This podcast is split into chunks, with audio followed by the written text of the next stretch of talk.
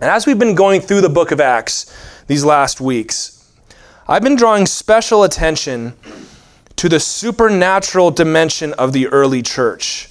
How they were filled with the Holy Spirit, how the apostles went out and they healed the lame man at the gate beautiful. And I've made that point, especially that week, that we want to make sure that we're not just reading these things as metaphors for what God can do spiritually, but the Lord is giving the early church to us as an example, and that that applies today, and that the Lord is still active and still moving in that way today. And there's so many things you guys know when you go through the bible any passage of scripture there's four or five different ways you can look at it and points you can emphasize and applications you can draw but i've really been leaning into that and I want to explain why some today, aside from the fact that it's interesting and it's important, but you see in this passage the way that the apostles and the early church are going to frame this prayer that they're going to lift up to the Lord.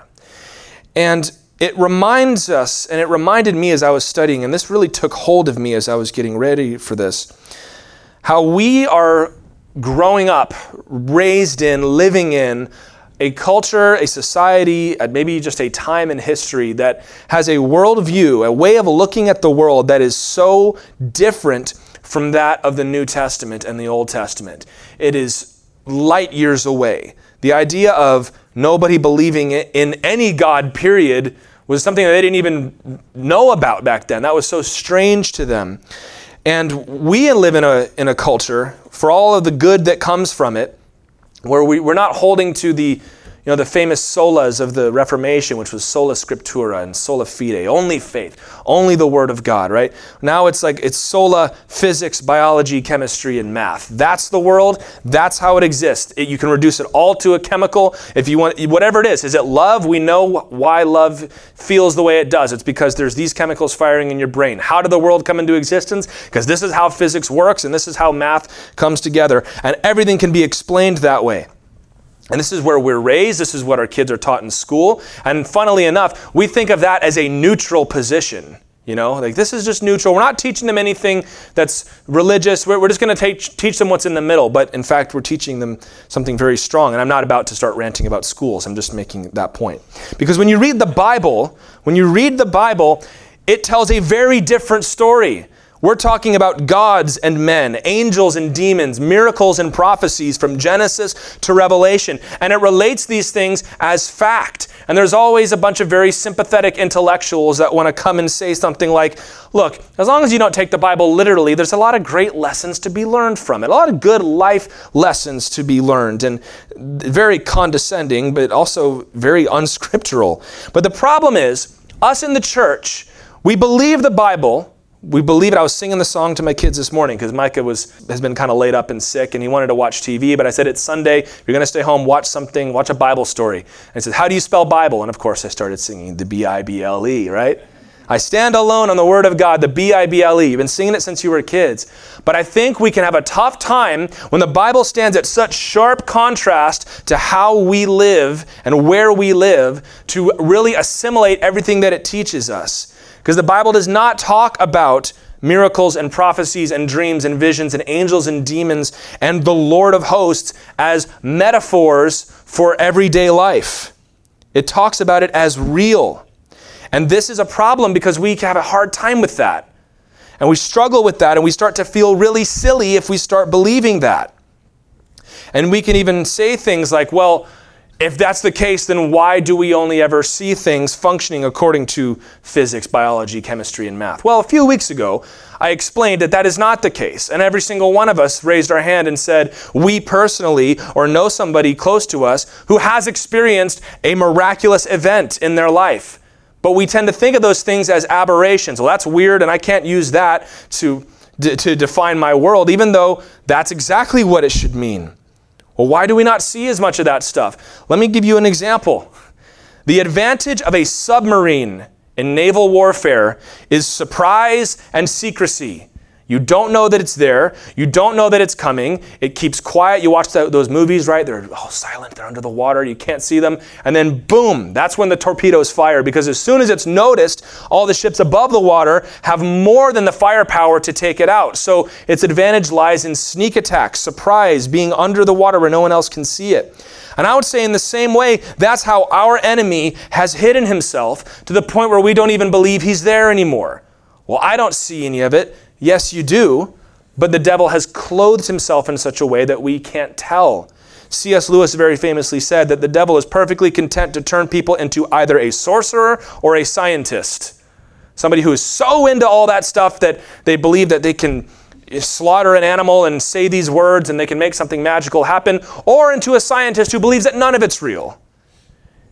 And I think that if you look at how Christianity rampaged through, especially if we're going to look at our culture, through Europe and just drove out the idolatrous religions there until we don't even know what their names were anymore, then it per- makes perfect strategic sense for the enemy to switch tactics and pull back and to operate through proxies rather than overt assault on the church to the point where we don't even believe he's there. But in Ephesians chapter 6 verse 12, we are reminded, we do not wrestle against flesh and blood, but against the rulers, against the authorities, against the cosmic powers over this present darkness, against the spiritual forces of evil in the heavenly places. Paul characterizes your life and mine as part of the grand battle between heaven and hell says that we're living in a world where we see things happening, we see people making decisions, we see institutions laying down rules, but Paul says that's not where the fight is. The fight is in the heavenly places. Not talking about heaven, capital H, where the angels and God live. Heavenly places meaning the air, where we can't see. Under the water, if we're going to go back to that submarine metaphor, where we're up here and there's something going on underneath. We are soldiers in that battle, and we are prizes to be won. The stakes are real. And here's the thing, you guys the churches in America are being emptied because, among other things, we have misidentified what our mission is, and we have tried to define the church according to the prevailing worldview of the culture in which we live. Well, they don't, they don't want to believe that, they don't hear that. So we better change. We don't do that anywhere else. We send missionaries over to Nepal or India we say, here's all the ways the culture is at odds with Scripture. So this is the battle you're going to have to fight. We don't say, well, they don't believe in all that stuff, so don't talk about the stuff they disagree with. We get that when it's over there. When it's over here, we think we're so clever that we've figured so many things out that we've got to kind of hush up all those embarrassing parts of the Bible. we talk about heaven versus hell, people are going to laugh at us. Talk about the darkness versus the light. I mean, that sounds like something out of a movie. Which, by the way, Rabbit Trail should tell you something. Why are people still so compelled by those kinds of stories when they're reading them or watching them on TV or hearing them told to them? Because they're real. There's something true there that we have abandoned, unfortunately. And if you teach the younger generation or the older generation in the church that, look, there really is nothing beyond what you see and hear, but church is still very important, they're going to say, why? Why is this important? Why should I stick around? If we're going to teach them the same kind of message they can find on Dr. Oz when they turn on the TV, why would they get up early on a Sunday morning and come to church? If I can believe any story and get the same kind of motivation and inspiration out of it that I can get at church, why would I come back? We make a mistake, and I think we have made a mistake as a capital C church in saying, look, the world is, is so anti supernatural, We've got to stop talking about the supernatural side of it so that we can retain people. But what you have done is we've made the church just like everybody else. And we do not realize that people are hungry and desperate to be told that there is something more to their life. We can't even answer the question, why do bad things happen anymore? Because that involves describing the battle between heaven and hell that we've chosen not to talk about. And I'm not berating anybody here, I'm talking on a grand capital C church scale. People are desperate to believe that there's something more. And here's the thing they do believe there's something more. They believe it at, the, at that gut level. And so when you come and tell them, look, it's okay, just God wants to, to give you a happy life and everything will be fine, and He wants you to teach you how to be good with your finances, and you know, all those things are true, but you leave out the whole spiritual warfare part of it, the miraculous side of it, somebody's gonna go, well, maybe I should go find somebody else that believes this stuff. And the sincere among us can see that and understand that. I've said a million times if none of this is true, why are we wasting our time? Well, this is tradition. Who people don't care about tradition anymore. They want new, they want hot, they want what's coming right off the press. Well, there's cultural value to it. Well, why don't we make new cultural values? Cultures shift, cultures change. Don't you believe that? It comes back to it's true, it's real.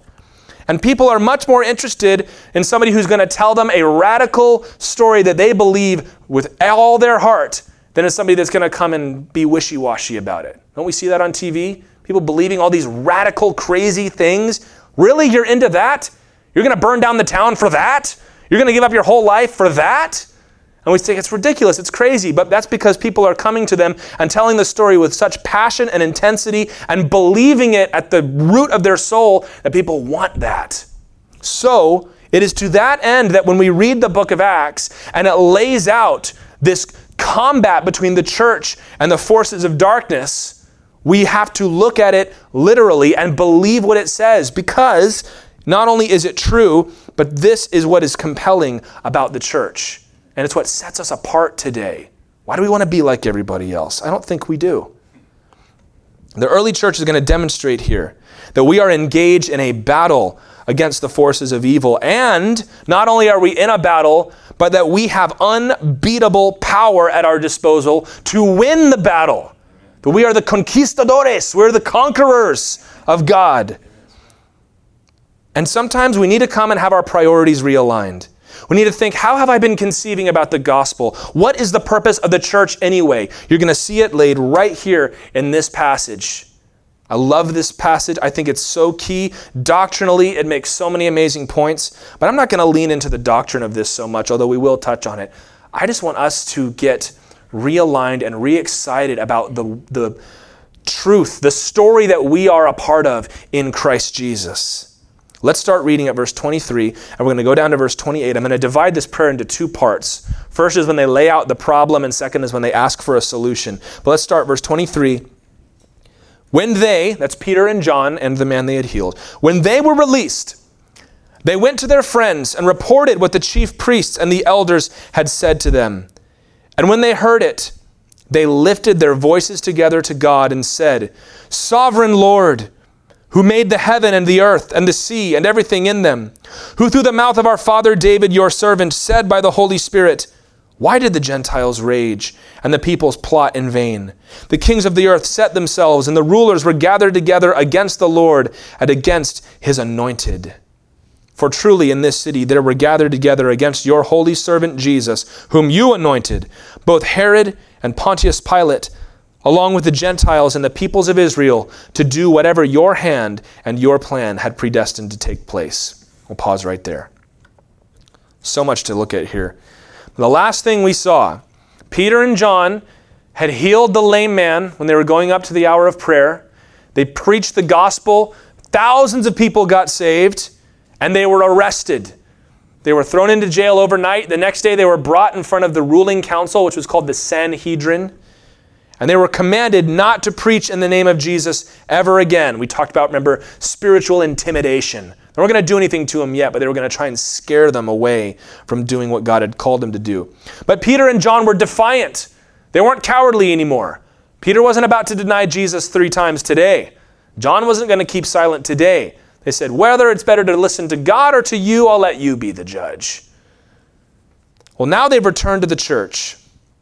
The moment's over. And you guys know this. Sometimes you act in a moment and you look back and you go, wow, where did that come from? And all of a sudden, the fear or the anxiety that should have been present in, a, in the moment hits you after you walk away. Like, wow, okay. Well, they've returned to the church and they've reported the threat. It says they went to their friends. In Greek, there, that's just, they went to their own. I love that. They went to their own. They're the family, they belonged together. They went back and reported what they had said to them. Can you imagine the, the confusion and the fear that would have swept through that body. Confusion first, because remember, back in Acts chapter 1, they were still asking Jesus, Lord, are you now at this time going to restore the kingdom to Israel? And they were seeing thousands of Jews getting saved in Jerusalem. The Lord is adding to their number daily. They probably thought, we're on a roll. The Lord is about to, to take back Jerusalem for his sake, and then Rome's going to be gone, and Jesus is going to return. But then all of a sudden, now they've been arrested and they've been threatened. If you preach in that name again, there's going to be trouble. I thought this was supposed to be the redemption of Israel. I thought this was supposed to be the, the, the end where the, the Messiah would come. Isn't that what was going to happen? Or the fear like what do we do are we going to go back to the temple tomorrow are we still going to go back for prayer tomorrow what are we going to do they were full of faith but that doesn't mean that they weren't afraid how could this happen but we see what they did immediately in verse 24. When they heard it, they lifted their voices together to God. We've seen back in Acts chapter 2, and I'm going to keep coming back to it. They had been laying a spiritual, disciplined foundation of prayer and worship and fellowship and sharing with one another. They had built up their prayer muscles so that when the moment came, they knew exactly what to do and they went to prayer. And I want us to focus, as I've said, on how they cast their struggle, how they're going to define what's happening to them. And it's illuminating for us today. And the first thing we see is in verse 24, they refer to God as the sovereign Lord. This is so cool. That word sovereign Lord, it's actually one word. Usually in the Bible, in the Greek anyway, when you see the word Lord, it's the word kurios. And it means Lord, it means master. It, in uh, Spanish Bibles, they translate it Señor. It's like it can mean sir, it can mean Lord, it can mean master. This is different. They use the word in Greek despota. This is where we get our word despot or tyrant. In, in English, there's, a, there's an oppressive element to that word. There is not that in Greek. But the point is, it is absolute ruler.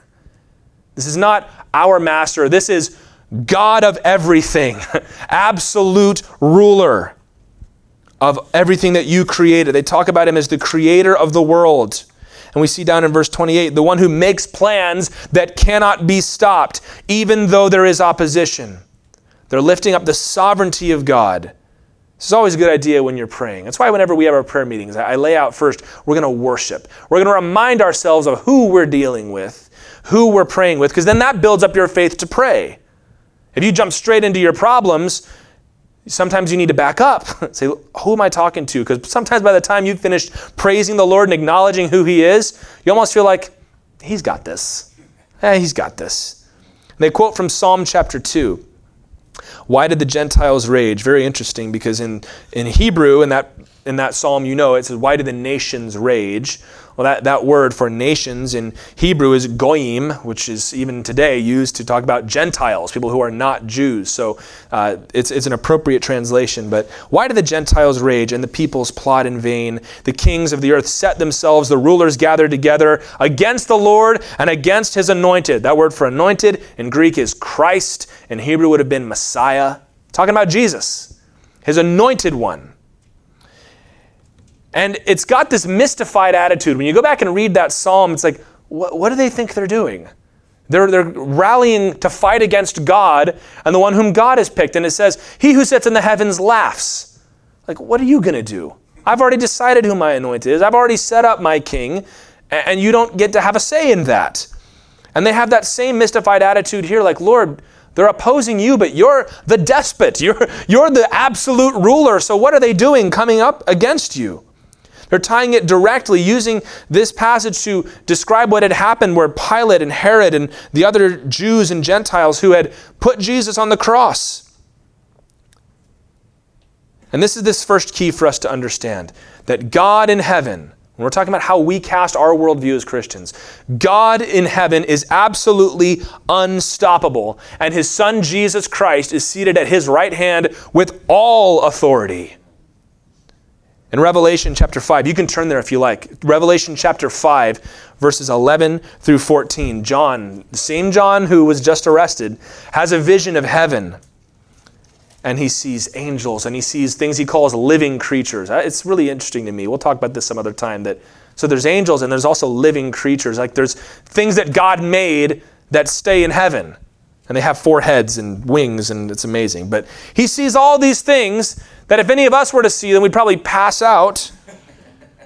And the, he says, I looked and around the throne, this is Revelation 5:11, and the living creatures and the elders, the voice of many angels, numbering myriads of myriads and thousands of thousands, saying with a loud voice, Worthy is the Lamb who was slain, that's Jesus, to receive power and wealth and wisdom and might and honor and glory and blessing. And I heard every creature in heaven and on earth and under the earth and in the sea and all that is in them saying, To him who sits on the throne and to the Lamb be blessing and honor and glory and might forever and ever. And the four living creatures said, Amen. And the elders fell down and worshiped. Heaven is obsessed with worshiping the Lord because they see him. And when they see him, it doesn't matter how glorious they are. It doesn't matter that if one angel showed up in this room, every single one of us would be telling that story every day for the rest of our lives. Thousands upon thousands of them. The elders, the 24 elders, which I understand that to represent the church and the nation of Israel, all of God's people, they fall down and whatever crowns they had, whatever glory they had, they throw it at his feet and they worship him because he is the Lord of all. We believe in God. Sometimes I know that sounds silly, but we have to remind ourselves of that. We believe in God. We believe that He is exalted over the whole world, that He reigns in power. We can live like practical atheists if we're not careful. We believe in God, but we live our life in such a way that we might as well not believe in God. You can't tell the difference between the way we make decisions and an atheist makes decisions. The way that we talk to each other or an atheist talks to each other, or whatever. You can't tell the difference. That's not good. Because the Lord sits on the throne of heaven and rules over all things. This is the first piece in understanding our purpose that God is the absolute ruler, the despot of all creation. And his son Jesus is seated at his right hand with how much authority? All authority. And this is how we understand ourselves as well, because God is the creator, right? You created all things, everything was made by the Lord and everything was made according to his design until sin came in and ruined everything. So here's how you can conceive of yourself as a Christian in worshiping the one true God and refusing to bow to the cultural pressure around you. It's like you're a loyalist. God is the true king, and I'm not following after any pretender. We're not going to rule ourselves. We're not going to follow some other fallen angel. We're not going to even come up with our own ideas and follow those. I'm following God. I'm a loyalist. You know, we talk about the, uh, the American Revolution. I read tons of books on the American Revolution because I find it fascinating. And I grew up in Virginia, so I've seen all these places too. But, you know, we weren't too happy with the Loyalists. We did very nasty things to the Tories, right?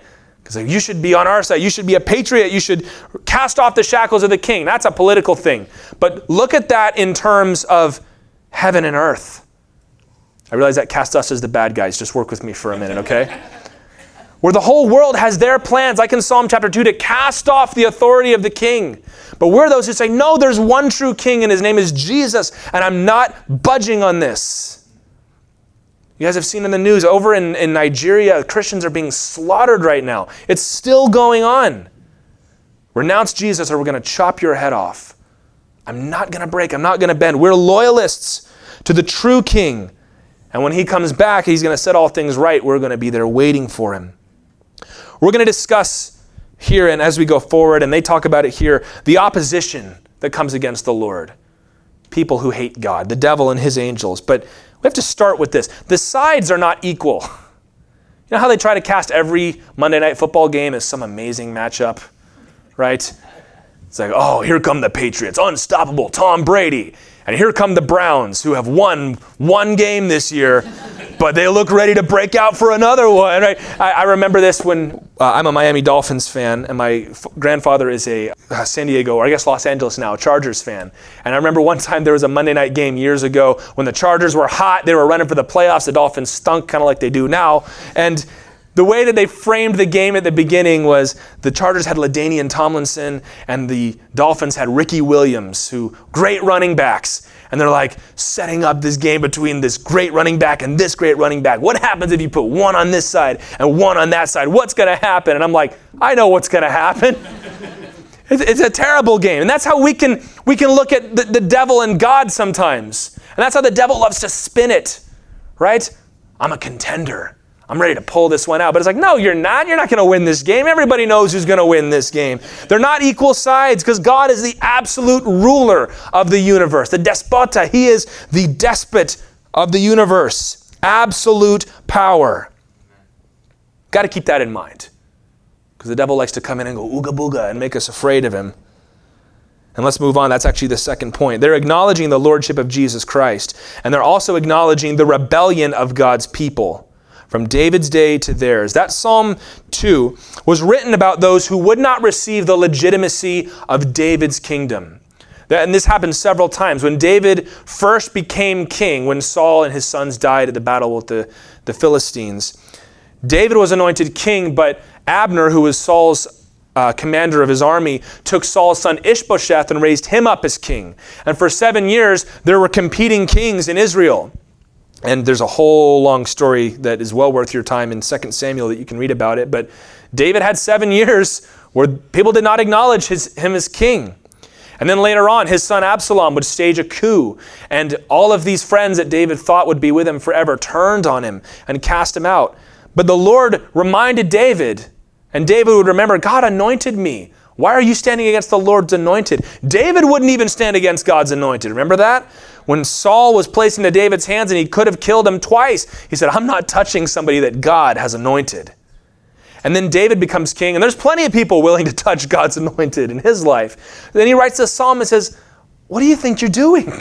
God's the one that set up the king. And it applies beyond that to the son of David, the king of kings.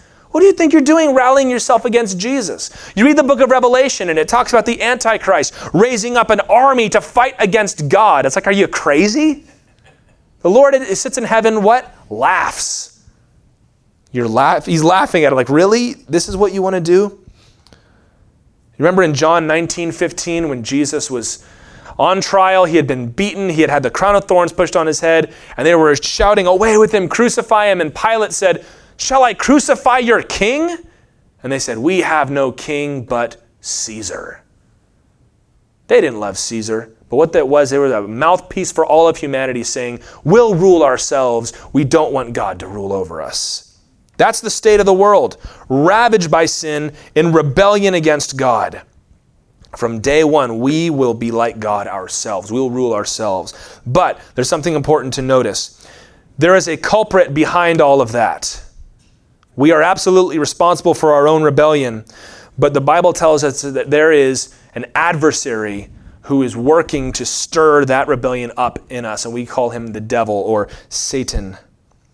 We're not told in the Bible exactly why or what happened when the devil rebelled against God. There's a couple passages in the major prophets, Isaiah 14, there's one in Ezekiel, that seem to be one of those dual meaning passages where he's writing about the king of Tyre or the king of Babylon, and it, it sort of goes beyond the king to a level that this is probably more than that.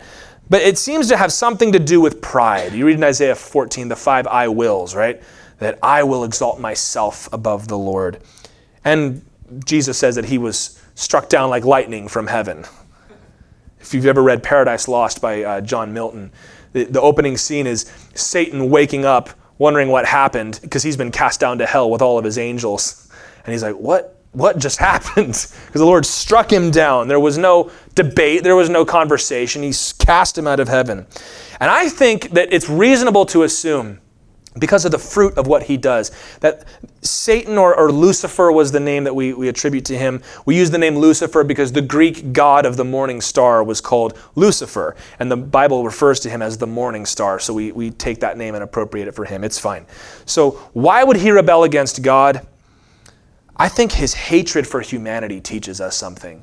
When God created the earth, and the people that were on it and everything that was there. This was something new. The angels had never seen anything like this because they're not physical, they're spiritual. And now God has created this whole new dimension that they are not a part of. And God says, I'm going to put my special creation here. They're going to populate this world and you're going to help them. And I think Satan saw that and was either jealous in his heart or just despised them. He looks at himself, he saw who he was, and he said, I'm going to ruin God's world. I'm going to rule over God's world. And it led to the rebellion in heaven. And Revelation tells us that a third of the stars were thrown down with him. We see about a third of the angels who went with him. The serpent who tempted Eve in the garden, and everything that follows. The devil hates life. He's, he's a destroyer, he's a murderer, he's a liar, and he tries to exploit our weaknesses and our rebellion. I think he looks at the weakness of people and it, it makes him sick. You see, these people, you ever know somebody like that? You ever read about somebody or know somebody that just has a hatred of people because they're weak, because they fail, because they're liars, because they're hypocrites? I think that that's what you say diabolical, right? That's that's devilish attitude because he looks at us and he says, they hate, they hate God. They're, they're just as weak as I am. All I have to do is whisper in their ear a little bit, and then they're going to go, and that whole family is going to be destroyed. And because we're so prone to that, the devil hates us for it. He says, I'm going to rule over this world, Lord. You don't deserve God to have these people. I'm going to rule over them. Ephesians chapter 2 verses 1 through 3 says that we were dead in the trespasses and sins in which we once walked, following the course of this world, following the prince of the power of the air the spirit that is now at work in the sons of disobedience, among whom we all once lived in the passions of our flesh, carrying out the desires of the body and the mind, and were by nature children of wrath, like the rest of mankind. Calls him the prince of the power of the air. The devil doesn't live in hell. Hell is his final destination, and he's not going to like it once he gets there. The devil is what the Bible says the power of the air. He's there to stir up and provoke people to act according to their sinful impulses. And it is incorrect to say that every sinner or every bad thing is inspired or done by the devil. There are some people that they see a demon sitting on every tree branch, you know, and the devil made me do it, and there's a spirit of this and a spirit of that. Bible does not give us that much information about the devil, and I think that's for the best, don't you? But the entire system is his design. Bible says the course of this world, the prince of the power of the air. There's another verse that calls him the God of this world, little g, God of this world and everything that is horrible and awful in this world is a result of his machinations. And he says, We were slaves to sin. God is sovereign, but Satan is a rebel. He wants to destroy everything that God has made. He wants to ruin everything good that God has created. He hates God, he hates humanity, and he's so full of pride that he thinks he ought to be worshiped and he looks down on us and despises us for it. Earth is the battlefield. We are the prize that is being fought over. The world is the territory that's at stake. And the Bible narrates amazing stories of a spiritual war that is still going on between the devil and his angels, as the Bible says. We call them demons, and God and his angels. And we don't see that physically. It's like submarine warfare. It's beneath the surface, but sometimes the Bible opens up the veil a little bit and shows us what's going on. We're going to see this story in a few weeks here, where Peter is arrested and the angels come and let him out. Or Daniel, who tells the story of the angel that was fighting against the demon that had to break away so that he could bring him a message and then hurry back so that he could help his buddies out finish the fight.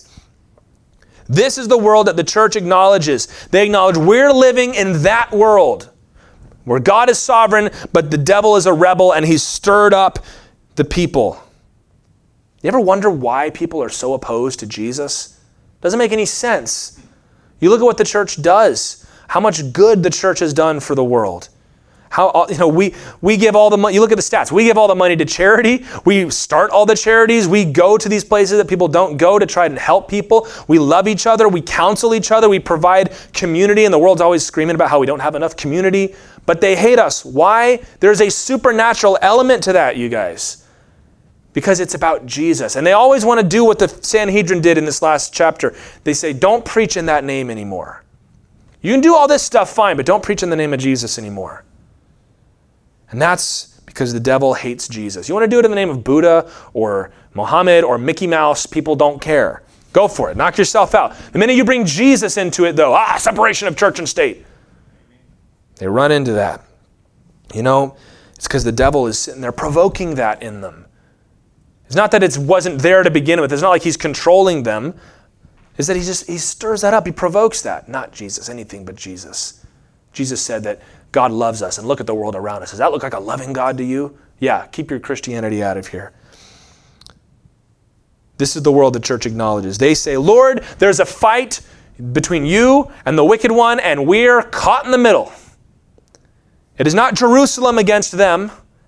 It's not Lord us against the Sanhedrin. It's Lord, they're fighting against you. They're resisting your anointed. It's the forces of evil against the sovereign Lord. They lay out the problem. God, these are the same people that hated Jesus, and they're hating us now. And they're threatening us, and we know that these guys are not afraid to put people to death. So they're going to pray now. How would you pray? Before you read, I know you've read this before, but how would you pray if that was the case? What would be your, your plan of attack, your strategy if that happened? What if we were out in public somewhere and there was a man in a wheelchair and we prayed for him and raised him up and he could walk and a whole huge crowd gathers and we begin to preach the name of Jesus and then the police show up throw some of us in the back of a truck take us down to prison. We're there overnight. The next day we're brought before a judge who tells us do not preach in that name ever again and then turned us loose. And then we came back here and we gave the story. What would be our response to that you know i've got a good lawyer friend we can call they can't do this to us I'm going to make some signs. We're going down there. We're going to let them know. We're not going to put up with this. Who's got a really popular Twitter account? We're going to let the world know. We're, gonna, we're not going to stand for this. The disciples, the early church said, All right, Lord, here's how we're going to pray. Verse 29 Now, Lord, look upon their threats and grant to your servants to continue to speak your word with all boldness. While you, this is so great, while you stretch out your hand to heal and signs and wonders are performed through the name of your holy servant Jesus. Are we allowed to pray for that? The Lord said, Look, guys, I'll give you boldness, but you can't pray for signs and wonders. No. Verse 31 And when they had prayed, the place in which they were gathered together was shaken. And they were all filled with the Holy Spirit and continued to speak the word of God with boldness. You know, we talk about the battle between heaven and hell. And that that's, that's what's going on in the world. We think our, our little lives are so massive and mean so much. And the Lord is like, don't you see what's going on all around you? When Jesus showed up, the game changed. If we're going to keep using that analogy of the, the undersea battle, the submarine warfare, when Jesus showed up, the sea started to roil. He walked into places and demons freaked out. Remember when he, he started to preach and there was a man in the back of the room who started to scream and he said, What are you doing here, Jesus? What are you doing here? Because he knew who Jesus was. Jesus showed up and there was a man that had been terrorizing his village for years and they tried to tie him up with chains and he couldn't even be bound. He had the legion of demons. And Jesus shows up and this man is at his knees quivering and shaking and saying, Please don't hurt me, Jesus. When Jesus showed up, everything changed. And he begins to bring liberty to those who are bound, whether spiritually or physically, or even just in their own lives, in their own hearts, bringing forgiveness and healing and the, the conquering of the demons that were possessing people. Turn to Isaiah chapter 61, will you? This is going to be a little ways to your left. Isaiah chapter 61. This is the passage, as you're turning there, this is the passage that Jesus preached on the first time he showed up in the synagogue. We read about this in Luke, but I want to read the whole thing because this is key. Isaiah chapter 61, when Jesus showed up, he said, This scripture is today fulfilled in your hearing. So Jesus said that this passage has been fulfilled. So let's read it knowing that it is being fulfilled right now. Isaiah chapter 61, verses 1 through 4. The Spirit of the Lord is upon me, because the Lord has anointed me just like in Psalm 2, has anointed me to bring good news to the poor. He has sent me to bind up the brokenhearted, to proclaim liberty to the captives, and the opening of the prison to those who are bound. I love that because captives are people who are in jail for something they didn't do. Prisoners are in jail for something they did do. Both of them. I love it. To proclaim the year of the Lord's favor and the day of vengeance of our God, to comfort all who mourn, to grant to those who mourn in Zion, to give them a beautiful headdress instead of ashes, the oil of gladness instead of mourning, the garment of praise instead of a faint spirit, that they may be called oaks of righteousness, the planting of the Lord, that he may be glorified. Now, verse 4, check this out. They, these people that I have come to liberate, they shall build up the ancient ruins. They shall raise up the former devastations. They shall repair the ruined cities, the devastations of many generations. That's the church, y'all. Verse 4. That's the church.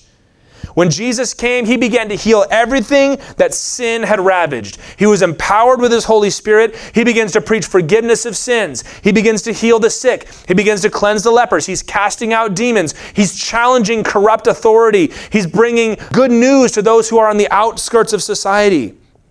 And in John chapter 20, verse 21, after his resurrection, Jesus said to the church, Peace be among you.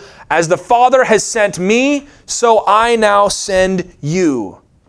It's a fulfillment of that prophecy we just read, where Jesus talks about the, the power of God being upon him to do all these wonderful things and bring so much healing to people's lives. And then in verse 4, he says, And these people that I heal and redeem and restore and give joy, they're going to go out and they're going to begin to take back what sin has corrupted. They're going to rebuild the foundations. They're going to restore the devastation. And that's why Jesus said in John 20, 21, I'm sending you just as I was sent. This is why Jesus said, I have to go. I can't stay with you guys. Because if I go, the Lord will send the Holy Spirit. The same Spirit that is upon me to do all these things is going to be upon you to continue to do all these things. What could the Lord do with a million people empowered just like Jesus was? That was God's plan. I'm going to empower all of them.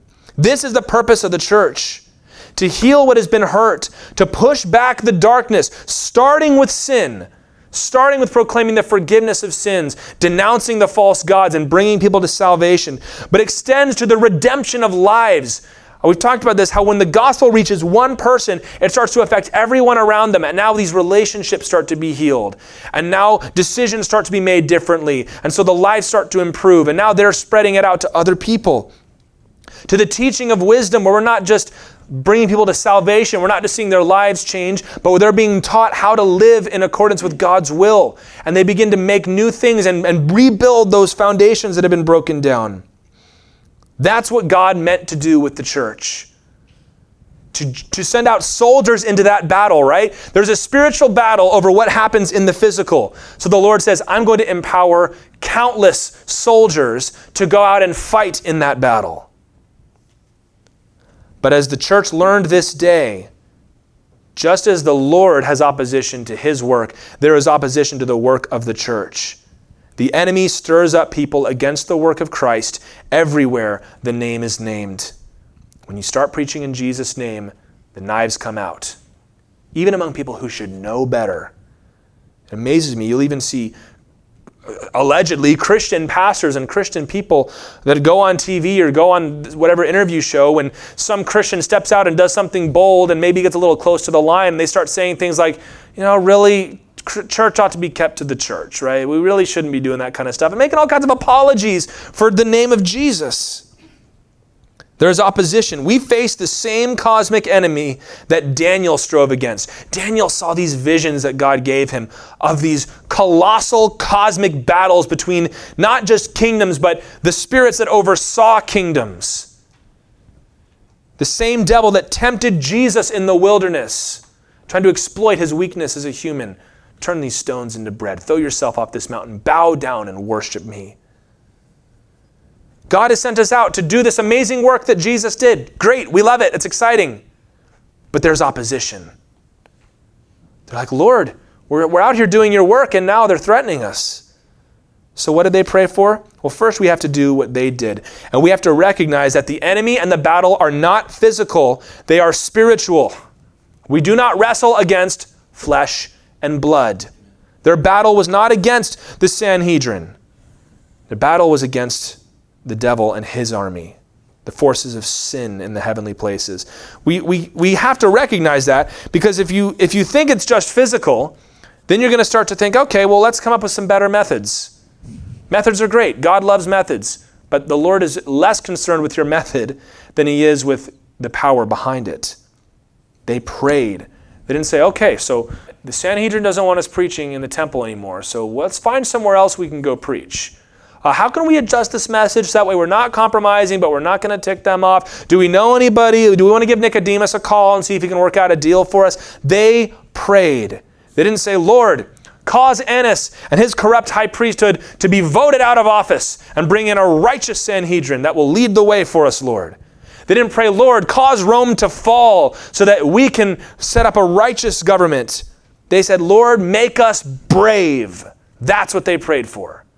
Not, Lord, change all this. They said, Lord, change us. Make us brave to do the work of making disciples that God had given them to do. They're like, well, we can't stop. We can't change what we're going to do. We've been commissioned by God. So, Lord, we're going to be afraid. Would you help us? They kept going, boldness to keep going. In the, the first Great Awakening, when George Whitefield and John Wesley and Howell Harris and these guys started to preach, the Lord was getting a hold of their lives, and they became obsessed with what was so obvious for us now, but they called the new birth. They're like, there needs to be a moment where you come to salvation and receive Jesus and be filled with the Spirit. And the Church of England was resistant to that. Don't come around telling people that they need to have an experience with God. That's disruptive. They need to be loyal subjects of the crown and loyal subjects of the Church of England.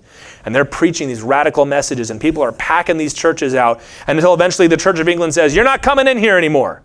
You can't preach in the churches anymore. So, you know what they did? They started preaching out in public. They went out to the fields and started preaching there. They started going into people's houses and preaching there. They built their own buildings that weren't technically churches because it was technically illegal to call it a church. They called it a society building and they would preach there. They would go to where the coal miners went by every day and they would preach out in public. And then these people started pulling them off the pulpits and they'd get dragged through the streets and get beaten for it. It wasn't like it was all hunky dory and great. There was constant opposition. In England, this wasn't Afghanistan, this was England. England in the 1700s, no less. We think of that, oh man, if we could go back to those times. They kept going. They were bold. They knew, well, they're not going to change, so we better be brave. Let's keep going. If you can recognize that the battle is spiritual, you know you've got to keep going. But here's the best part if you recognize that the battle is spiritual, you can be filled with faith and you can get excited because if it's spiritual, and God's on our team, God is the absolute ruler. God's the despota of the world. He can't be stopped. So let's keep going. His designs, as he said in verse 28, his plans always come to pass. He said, They thought they were fighting against you by crucifying Jesus, but even that was part of your plan to redeem the world. The solution then is not better strategies, but courage to step out and to keep moving forward. We can't change our mission, we can't change the name. And there are those that want to do that. They think they're helping the church, but they're not. They're, they're diluting what God wants to do. And we dilute it down so much. And I say this because I saw this in my own generation as I was growing up. I'll use the example of, of youth ministry because I was a youth pastor for seven years. When I was going through the youth group, when I was coming up, the trend in the church was hey, when the kids come to the church, do something that will draw them in and make them want to keep coming back, make it fun, make it exciting. Don't really lean into the gospel, don't tell them about Jesus, make friends with them. And then when they trust you and they love you, then you can start talking to them about Jesus. And they didn't do that at the church that I went to, but that was everywhere, man. You guys remember some of this. We want to attract them to the Lord, and then when they love us, then we'll start telling them about Jesus. That generation is the generation that has walked away from the church more than any other generation in recent memory. It didn't work. We have to recognize that. It did not work. It was a colossal, absolute, undeniable failure. We're not going to talk about Jesus. We're not going to talk about sin. We're not going to talk about the blood. We're not going to talk about heaven. We're not going to talk about hell. We're going to give them life lessons to live by. And they all left the church and are still leaving the church. It didn't work. You can't switch. You can't stop preaching in the name. Well, if I preach the name of Jesus, they'll leave. Well, we tried not preaching in the name of Jesus and they left, so we might as well get back to what the word says. And I'll tell you, when you can preach boldly to people, at least they can appreciate that. When I had youth group, you brought in these hard kids that had rough lives and were angry and bitter and yelled at their parents. If when I stood up and just preached boldly about Jesus and what the Bible says, they were the ones that wanted to come up and be my friend. Because, like, okay, this guy's not messing around. But when you try and soft pedal it, and you turn it into this like this Instagram post with a sunset in the background. Who wants that? That can't change my life. hey, God wants to make you the best you you can be. Is that technically true? Yes, of course, but like that comes way after the fact that you're a sinner and you're going to hell and you need Jesus and God loves you. Hey, I want to be your best friend. They've got school counselors that tell them that. What do you have to offer that is different than that? And, um, and beyond youth ministry, it goes to the whole church. We cannot change. Well, they don't want it. Then we need to be brave to keep going. They're going to kick us out of the public square. Who cares? They've done that for all of history. And if we're so acceptable to all these people that hate God, isn't something wrong? All these people that hate Jesus and hate the Bible and talk about how the church is an oppressive institution that has brought down millions of people and keeps down all these people, and I hate God and I hate Jesus and I hate the Bible, but He's okay. I like this church. Ding, ding, ding, ding, ding. Alarm bells should be going off. Jesus said, Beware when all men speak well of you, because that's what they did to the false prophets. You know what they did to the real prophets? They killed them. They chopped their heads off. They sawed them in half. They threw them to the beasts. They threw them in a pit. They said, Get out of here. We don't want to hear what you have to say. The solution is not better strategies, but courage. The devil's strategy was to make them afraid, to get them to compromise. I wonder if, if Nicodemus and Joseph of Arimathea and these guys that were part of that set showed up and were like, guys, look, we, they'll be reasonable. They just want you to back off a little bit. If they would have listened to, the, to that hey, you know what, Peter, John, there's some wisdom to that. I mean, they are the council after all. God put them in place. We should be listening to them.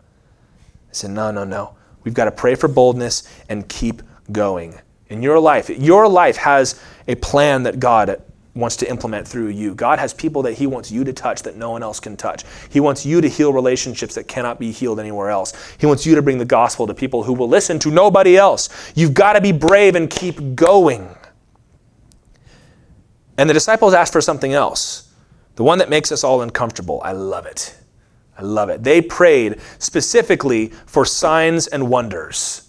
Are we allowed to pray for miracles? Yes, because they prayed for miracles. And God loved that prayer so much, He shook the building. Said, Hey, I really liked that. God approves of this kind of prayer. God gets excited when his people come up with brave solutions. You see this in the Bible. We talked about Jonathan and his armor bearer. It may be that God wants to give the whole army into the hands of two people. Let's go. And God said, Sweet, let's do it. Elijah said, There will be no rain except at my word. The Lord said, Awesome. Let's go to Cherith. Let me teach you how to pray. Let's get you ready for this. The Lord loves it when his people are brave and bold. Second Chronicles 16 9 says that the eyes of the Lord run to and fro throughout the whole earth, looking for someone on whose behalf God can show himself strong. God's like, all right, who can I help? Who wants me to add a little rocket fuel to the ministry, right? That's what God wants to do. He loves that. The church knew that the battle was spiritual, and they cast their prayer in those terms. They said, Lord, we're going to preach. Make us brave, and would you support what we do with signs and wonders and miracles and healing? And it says they were all filled with the Holy Spirit again. They were filled again. I've talked early in chapter 2 that the Holy Spirit comes upon you for power multiple times.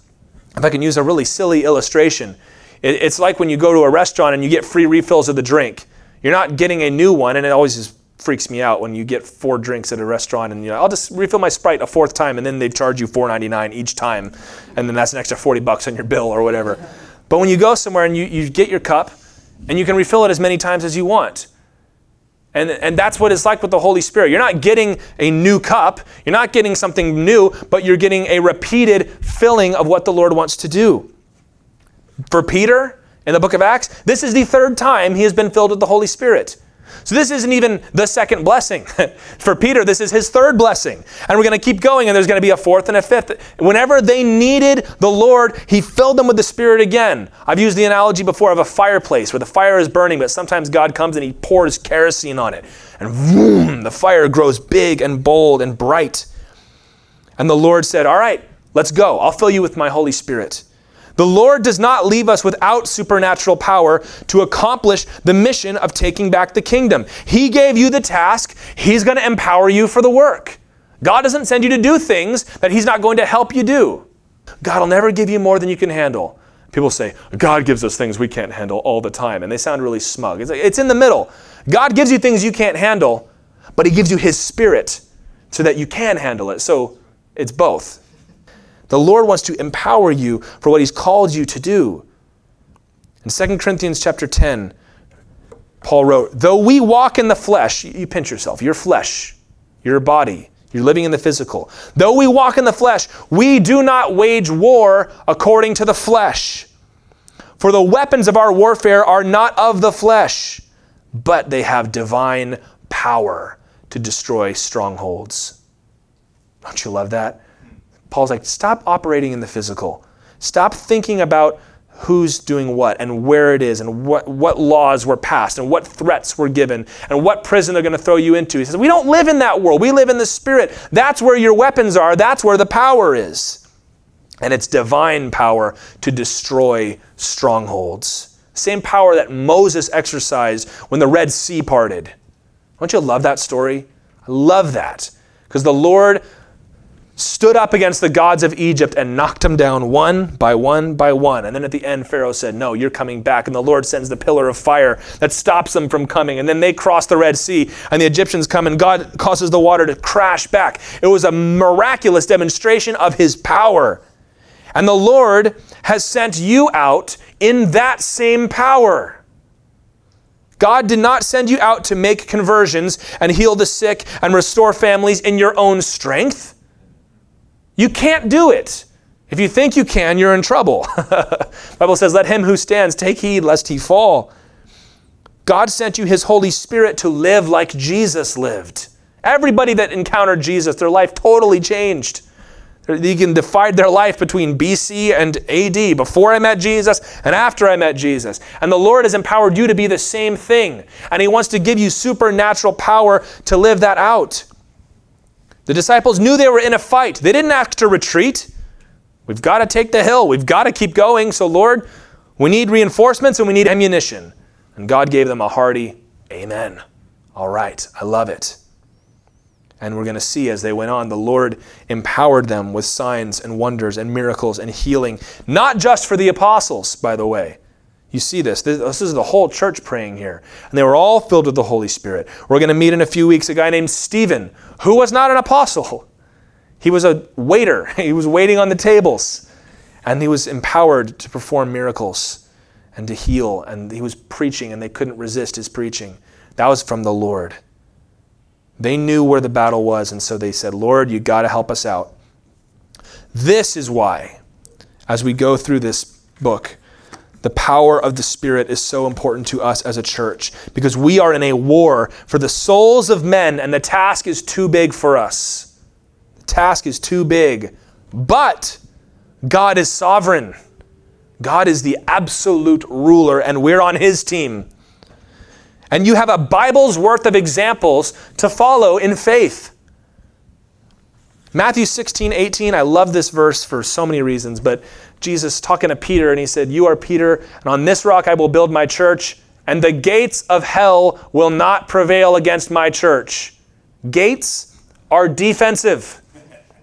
Gates do not march against the city. Here come the enemy's gates. that, doesn't, that doesn't happen, does it?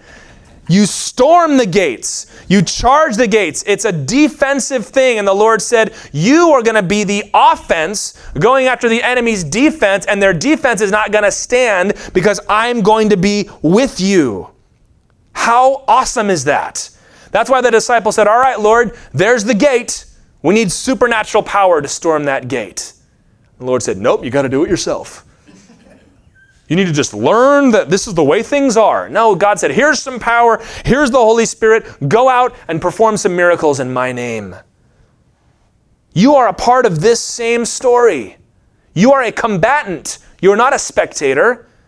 You've got the uniform on. You name the name of Jesus, which makes you a target.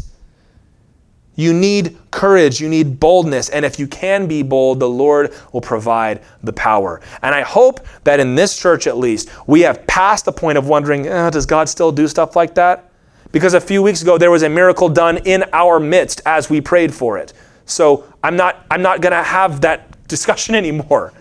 God is still doing it because He did it a few weeks ago. He's going to keep doing it in all of our lives. The Lord has been showing Himself strong in our midst. And you know what the enemy does? First, he comes and tries to intimidate you. And if that doesn't work, he just tries to make you tired.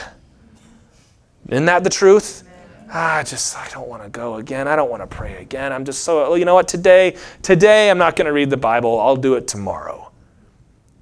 The enemy is slippery and He knows how to work people.